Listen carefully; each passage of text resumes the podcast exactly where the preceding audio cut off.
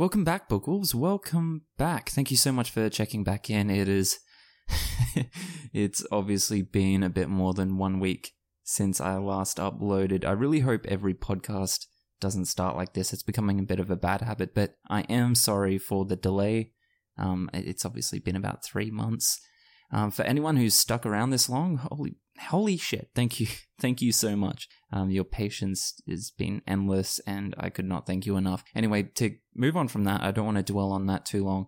We'll go straight on. So today, um, I'm by myself again. Unfortunately, I'm not joined by any guests, but today we are chatting about something pretty, um, pretty interesting. So this conversation kind of comes off the back of a controversy surrounding the New York Times bestseller list, and this was back at the end of August, early September, so not too long ago, only about a month ago. And this was about someone essentially cheating. You can't see, but I'm doing quotation marks around that word cheating the New York Times bestseller list. And this is an interesting topic because at a first glance, it seems pretty obvious that what happened was wrong and where you should stand on it. But there's actually some more information involved that you might not be aware of that, um, well, I don't see it changing your opinion, but at least it should open your eyes to the degree of uh, this cheating scandal. So, I am talking about, of course, if you haven't heard of it already, it's called Handbook for Mortals, and it is by an, an author called Lani Sarem. And essentially, what happened was this book was meant to be. It's from a debut author, so she it's she's a debut author, um, new author, new publishing company as well. So it, it wasn't an established publishing company, and out of nowhere, this this book became the number one. So not just on the bestseller list, New York Times bestseller list, but it became number one. And obviously, everyone was a bit confused because not many people had actually heard of this book. There was no hype leading up to it. The publishing company was new. She was new. No one knew what was going on.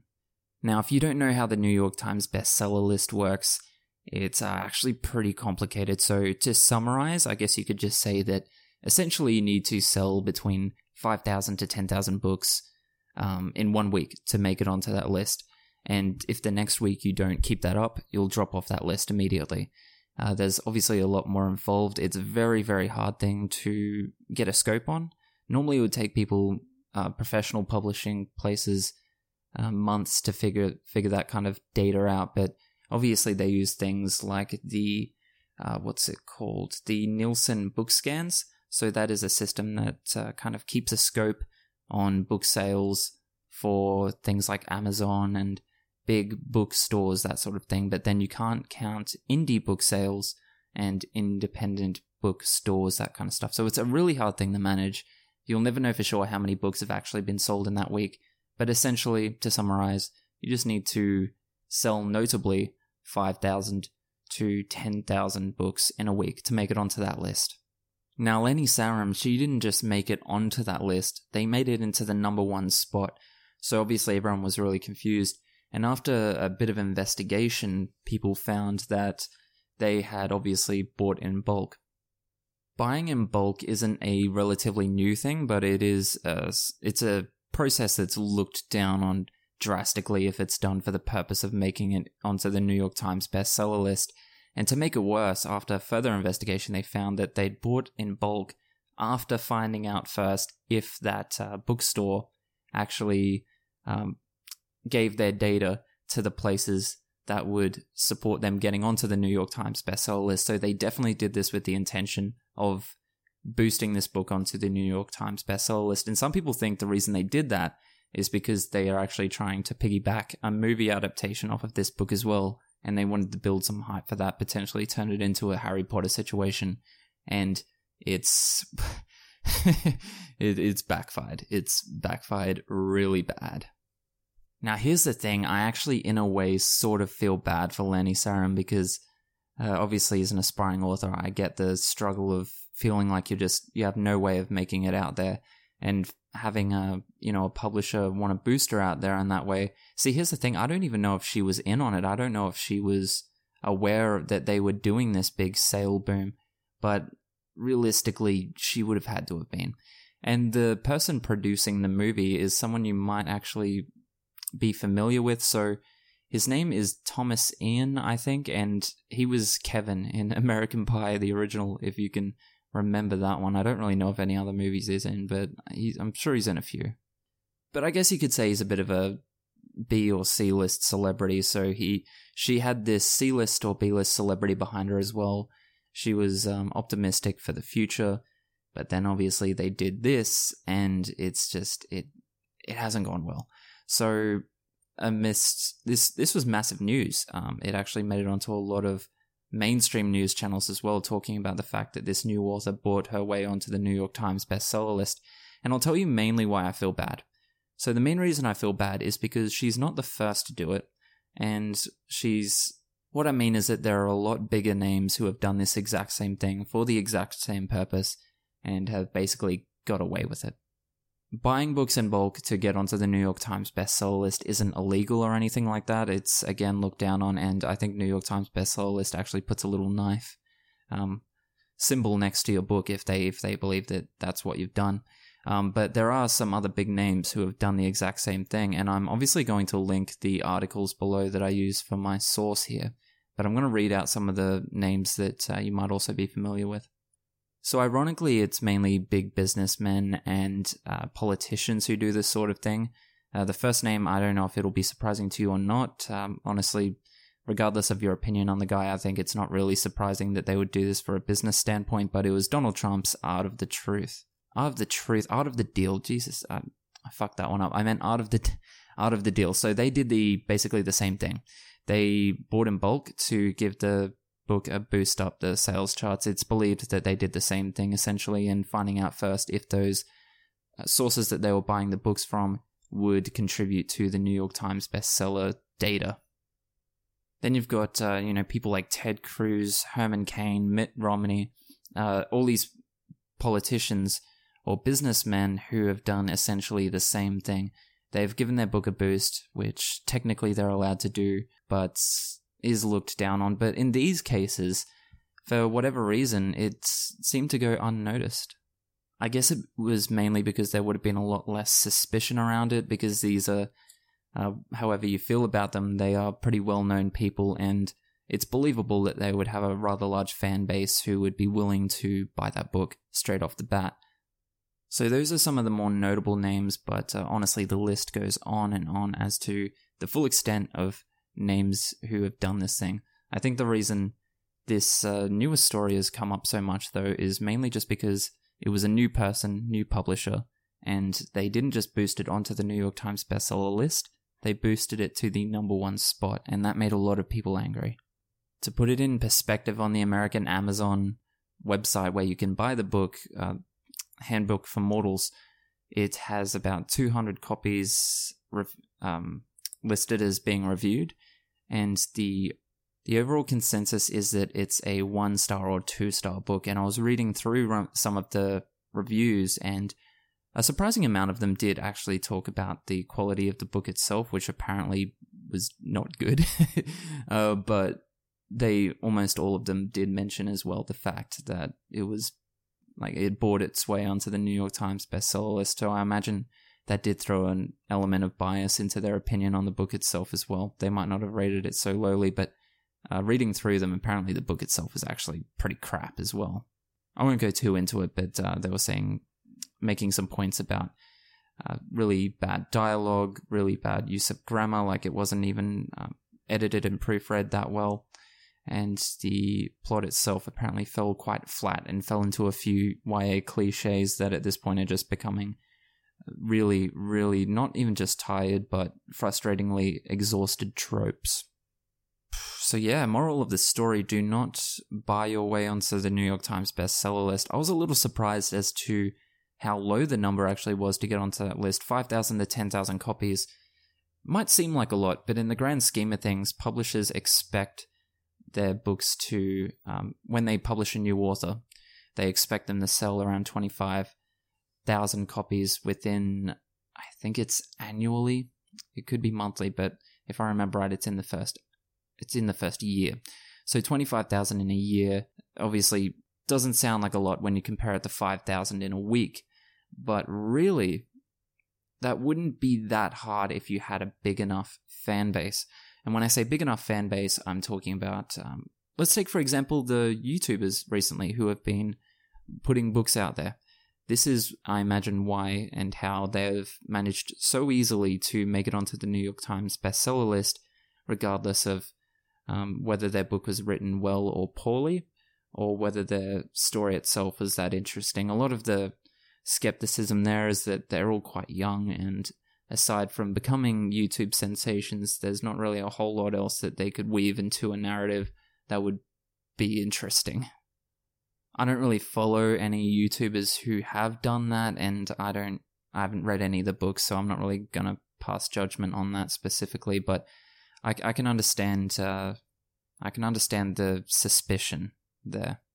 My point, obviously, though, is that those YouTubers have a massive, massive fan base. You know, millions of subscribers.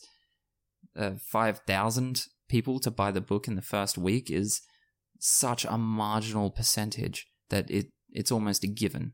Your book, if you have that fan base, that platform, you essentially are guaranteed a spot as a New York Times bestseller, and that's why they get snatched up by publishers so easily. The publishers see the potential there, um, not necessarily for a good book or a good story or a good writer. They see the potential for those sales to make it onto the New York Times bestseller list, and they snatch it up. And I think that's where a lot of the frustration comes from from smaller um, aspiring writers who have been aspiring writers a lot longer than these YouTubers, and they are being shunned and rejected, and they are growing frustrated seeing these people come out with a book out of nowhere, which they believe would essentially be about nothing in particular, and getting snatched up by big publishers straight away. That's why the that's why they're getting frustrated. But really, um, me myself, I couldn't really care less. I mean, I see the business side of things as a publisher. That's what you're there to do. Really, they're they're not there to support you for the sake of supporting you. They're there to make money. They are a business, so that makes sense to me. Okay, so where are we at? I've basically discussed how you would become a New York Times bestseller.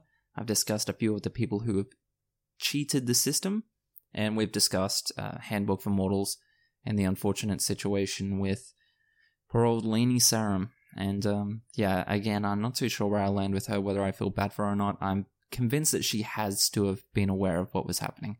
But at the same time, I think it was just her own insecurities as to thinking that she was destined to fail and seeing these uh, potentially big publisher behind her with a celebrity face saying, Yeah, we'll do this and it'll be a great success. I mean, where was she really to go from there as to say no? It's possible when it was pitched to her, because it would have been pitched to her, then the other way around that they would have pitched it as being a smart business move rather than what it is, which is uh, a bit of a deceptive and sneaky move. And the whole situation is just not not proven a wise choice. I, unfortunately for Lenny, I think if she wants to be a writer and if she has any chance of really being successful going forward, I think she's going to have to take up a pen name. And if that is a pen name, I think she's going to have to take up a take up a different pen name. It's just it's not looking good for Lenny. Like I said, I'm going to link a few articles below if you're listening to this on, uh, you know, SoundCloud, the iTunes app. I will do my best to link it down there for you guys as well, but uh, you can find it on YouTube. That's another place you might be listening to this. So you should be able to find the links easy enough if you want to read more uh, specific information about what happened here. And you know what? I would recommend going and checking out Handbook for Mortals on Amazon as well. That's not me saying go and buy it. I would probably recommend against that at this point. Um, but I would recommend going, checking out, and having a read of the reviews because it's pretty interesting how people are reacting to this process.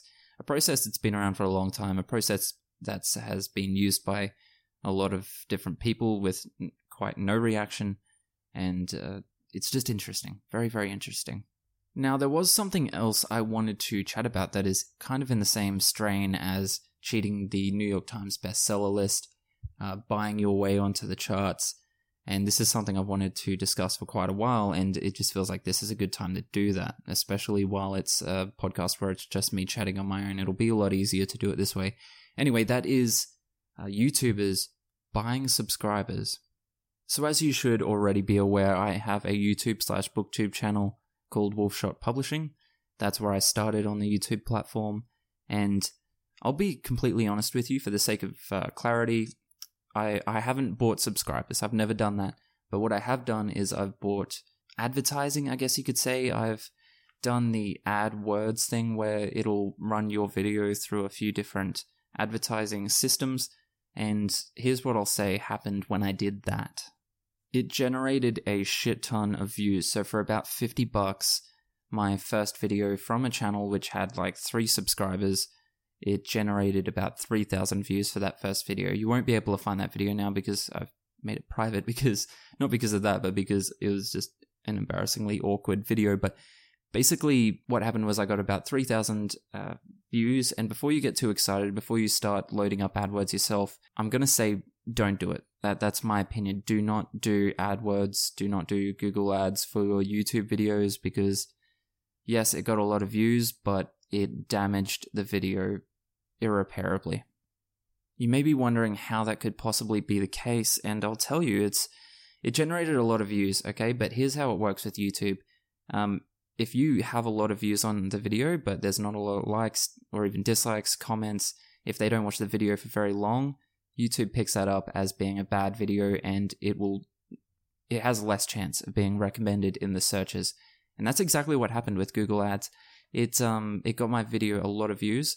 Guess how many likes uh, slash dislikes it got? Guess how many comments it got? Zero. Literally zero. Three thousand views and not one person, um, you know, gave it a like or a comment. Yeah, I, I wasn't I wasn't buying that. It it didn't make sense to me. So I tried it again with one more video. Same thing happened. Couple of thousand views, not one like, not one comment, uh, just no no interaction whatsoever. And when I looked at the analytics, I found that the videos were only watched on an average for 20 seconds.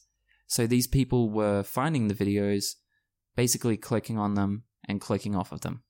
That seemed incredibly suspicious to me. And look, I'm not accusing Google Ads of anything, but I do think the video was advertised in a way that um, that it, it didn't make sense to me. I think the video was ad videos were advertised to people that had no genuine interest in watching them. So for whatever reason, those people felt that they were getting something out of watching them, and that's where I that's where I am suspicious. And I'm aware that with Google Ads, you can change where the video is going to be shown. And the reason I say that is because the video was mainly uh, watched in countries where how do I say this? Um, in Eastern countries, it was mainly watched in Eastern countries, in really obscure places where the speaking language is hardly English. So that didn't make a whole lot of sense to me either. And I'm aware that you can change it so that the video will only be advertised in other places. But that's what I tried for the second video, and it yielded the same results. So the video was watched in the places I chose, but again, no interaction. So that's where I was with advertising, and that's a completely uh, legitimate idea advertising your video to give your channel a boost. I just found that it doesn't work. Simple as that. Now, as for buying subscribers, this is a different story altogether. I doubt you would find many honest people who feel that buying subscribers is something that anyone could see as honest or reasonable or yeah, even allowed. YouTube doesn't allow it. Obviously, if they find out you've been doing it, your channel will get canned. But it's unfortunately something that is almost impossible for them to measure unless obviously the channel gets a million subscribers in a day for no reason whatsoever. But even some channels I've seen have gotten away with just about that.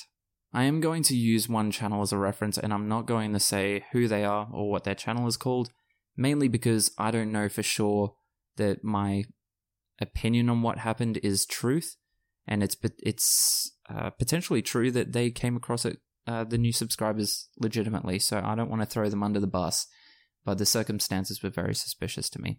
So for now, let's just call them let's call him uh, Johnny Smith.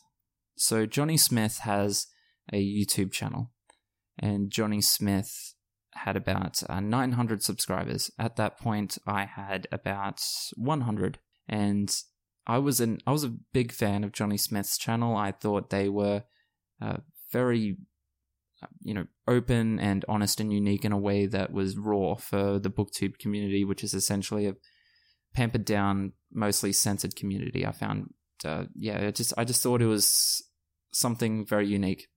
And here's what happened with Johnny Smith. I, I during the time I was following Johnny Smith's channel, uh, one of their videos so they were getting on average maybe about uh, 100 views per video, 200 tops. And then they do a new video. It's a video that has been done to death by every other channel and yielded results compatible with their channel. So this type of video never really blew up. They did this video, and out of nowhere, it's got a few hundred thousand views. And of those few hundred thousand thousand views, the channel got uh, went up to getting about two thousand subscribers a day. And to put it in perspective, that is essentially the amount of subscribers that a channel with a few hundred thousand subscri- subscribers would be getting every day. So this is a channel with 900 subs, goes from getting uh, roughly about two subs a day to 2,000. That was weird to me. Now, I believed in uh, Johnny Smith, so my first impression was that they must have got a shout out by a big channel.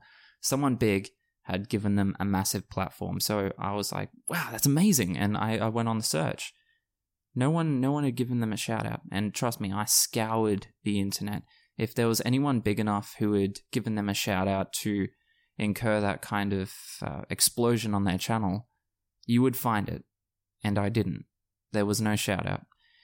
There was no uh, massive advertising movement. It's just for what, and um, I was able to look at the analytics for that as well through uh, YouTube application, which isn't invasive or anything. It's something everyone uses, or if you are a YouTuber, you should be using. It's called TubeBuddy. And TubeBuddy essentially tells you some of the public analytics for other channels which you're allowed to view for only for the reasons of maybe seeing where your own channel could improve. And one of those analytics was um, how the how the subscribers were coming, whether they were coming from a third party link. So, for example, if another bigger channel linked to this channel, you could click that link and it would say in the subscribers analytics whether that was the reason for the sub. But the subscriber analytics were saying that the most of most of the people that came through were coming through by searching specifically in the search bar for Johnny Smith. So Johnny Smith was a an unknown channel and then one day went to getting thousands of, of subscribers because people started searching for Johnny Smith in the search bar even though no one, seemingly no one, gave them a shout out. That was suspicious to me, and obviously it, it led me to the assumption that they bought the subscribers. You would be very, very surprised as to how advanced these subscriber selling systems are nowadays. You can get subscribers who leave likes, who leave unique comments. Um, it's, yeah, it's very hard for YouTube to manage this stuff. And ultimately, at the end of the day, here's where I am. I unsubscribed to Johnny Smith but I don't really care. Like, if that makes Johnny Smith happy having false subscribers or whatever, then go ahead, man. Like, that's cool. Whatever. You do you. But the reason I unsubscribed is because I felt that I couldn't watch someone who I felt was being dishonest, who was pretending that they were subs- uh, pre- they were pretending essentially that they were surprised by this influx of new subscribers and they were so honored and so humbled when in reality I I, I could only believe that the subscribers had been bought. There was, I just, I didn't know how else it could have happened. But I don't want people to think that I'm bitter or resentful or anything like that, because like I said, I don't know that for sure. They could have come through entirely legitimately. Seems very unlikely, but that could have happened. And, um, yeah, maybe Johnny Smith is, you know, just doing their thing, and maybe they did wake up one day see all the new subscribers and they're like, holy shit, this is amazing. And I can only imagine what that would be like. But here's the moral of that little story it's that people will notice and people will be suspicious if you do stuff like that. And here's the thing if you do it for the point of making money, not going to work. Even for Johnny Smith, not going to work. If you buy subs for the point of giving your channel a boost, also not going to work. Like I said before, here's what happens they come to the video, but they don't watch the whole thing so your video actually ends up being less recommended. I still uh, look at Johnny Smith's channel every now and then, and his videos get, um, you know, shit ton of views, but they aren't recommended. Videos with that many views have to be recommended for some of the tags that they're putting on their unique tags for those videos, and they aren't coming up as recommended. So videos with fewer views are being recommended, but they aren't, which means people aren't watching the video for very long, which again uh, makes it even more suspicious. But that's the point. Buying subscribers doesn't work. It has been proven dramatically it does not work.